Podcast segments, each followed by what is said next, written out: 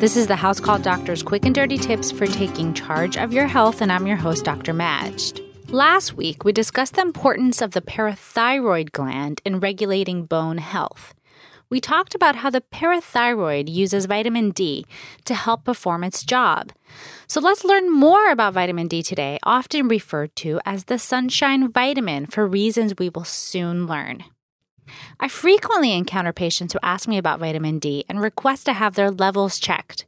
Vitamin D deficiency has received a lot of press in the recent years. It's been suggested as the end all answer to everything from depression to prevention of cancer and even heart attacks. Most experts agree that the vitamin D craze is overhyped, as are many medical topics once the media gets a hold of them. Nevertheless, vitamin D deficiency can be an important medical issue for some patients, but who? What is all the hoopla over this vitamin about? And if you live in Southern California or other sunny parts of the world, should you even be worried about vitamin D levels since you tend to actually get enough sun exposure?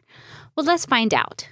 But first, this podcast is brought to you by Netflix Instant Streaming.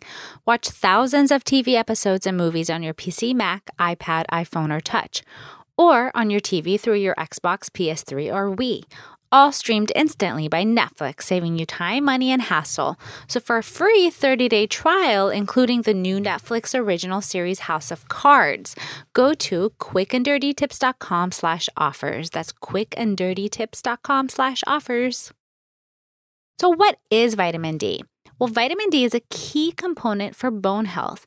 It actually helps to absorb calcium in the intestine in order to help build bone. It also helps to suppress a hormone called the parathyroid hormone that tends to break down bone. Check out last week's episode to learn more about the parathyroid gland. So, there are two main sources of vitamin D. Number one, your skin. Believe it or not, vitamin D is actually produced underneath the skin when it gets exposed to sunlight, hence the term the sunshine vitamin. This production slows down with age, however, and those with darker skin may actually require more sunlight to produce sufficient vitamin D levels. Of course, skin cancer is a big concern for experts. We don't want to trade one disease for another. So, how do we balance sun exposure and vitamin D production in a healthy way, you may be asking? Number two, your diet. Vitamin D is also ingested in the foods that we consume. The largest supply often comes from fortified milk, which contains about 100 international units per 8 ounces. But what to do if you're lactose intolerant? You may be wondering. So, why is vitamin D important? Bone health becomes an issue mainly in the elderly population who may more easily fracture due to osteoporosis, which is actually low bone density. But in reality, bone health should be something we think about at any age. Bone strength and building begins when we're younger, so even though not everyone may need to have their vitamin D levels examined, it would be wise to make sure that you get enough throughout your life to maintain the strongest possible bones by the time you're older. Studies also show that vitamin D may reduce the risk of falls and fractures in the elderly. Severe vitamin D deficiencies are rare in developed countries like the US, but mild deficiencies do happen and may contribute to osteoporosis. Some of the lowest vitamin D levels in the world have been found in people of the Middle East and South Asia.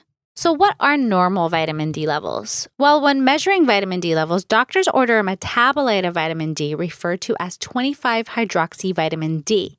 The lower limit of normal is somewhat controversial, but most experts agree that it should be somewhere between 20 to 30.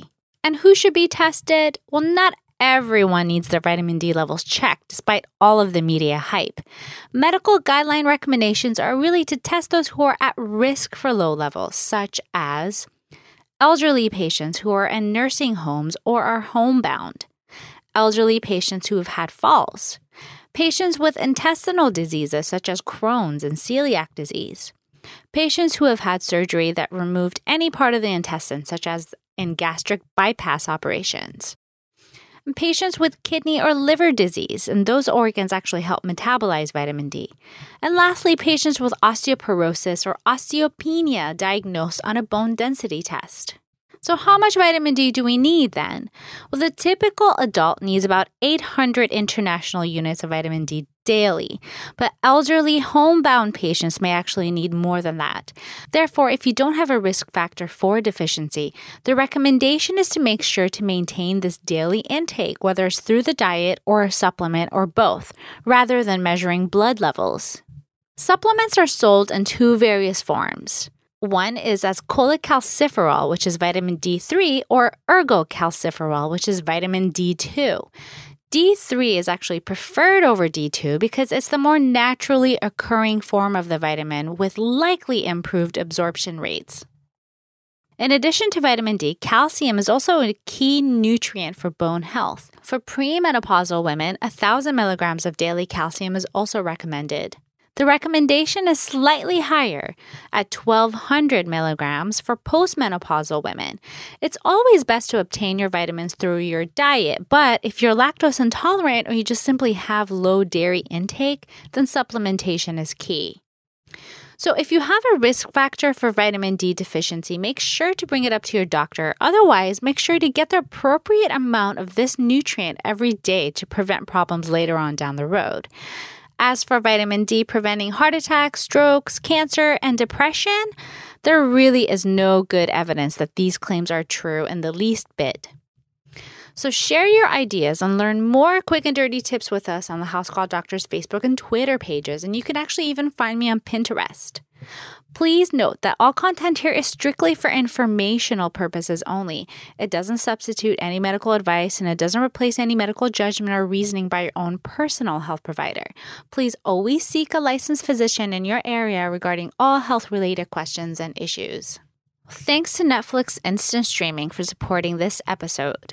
With Netflix Instant Streaming, you can actually watch thousands of TV episodes and movies on your PC, Mac, iPad, iPhone, or Touch, or on your TV through your Xbox, PS3, or Wii. It's easy, convenient, and you can actually save a lot. Netflix has a new feature, Netflix Original Series. One you can actually check out on Netflix Instant Streaming is House of Cards, which is an awesome political intrigue series. If you've missed out on the House of Cards, get over to quickanddirtytips.com slash offers and check it out. It's set, of course, in Washington, D.C., and Oscar winner Kevin Spacey stars as Congressman Frank Underwood, who, along with his wife, played by Robin Wright, are partners out to conquer, well, everything and everyone. This wicked political drama penetrates the shadowy world of greed, sex, and corruption in modern DC. With Netflix Instant Streaming, you can watch the first season, all 13 episodes, for free, along with thousands of other movies and TV shows when you try for free for 30 days at quickanddirtytips.com slash offers. That's quickanddirtytips.com slash offers. Well, thanks again for listening to this episode of the House Call Doctor.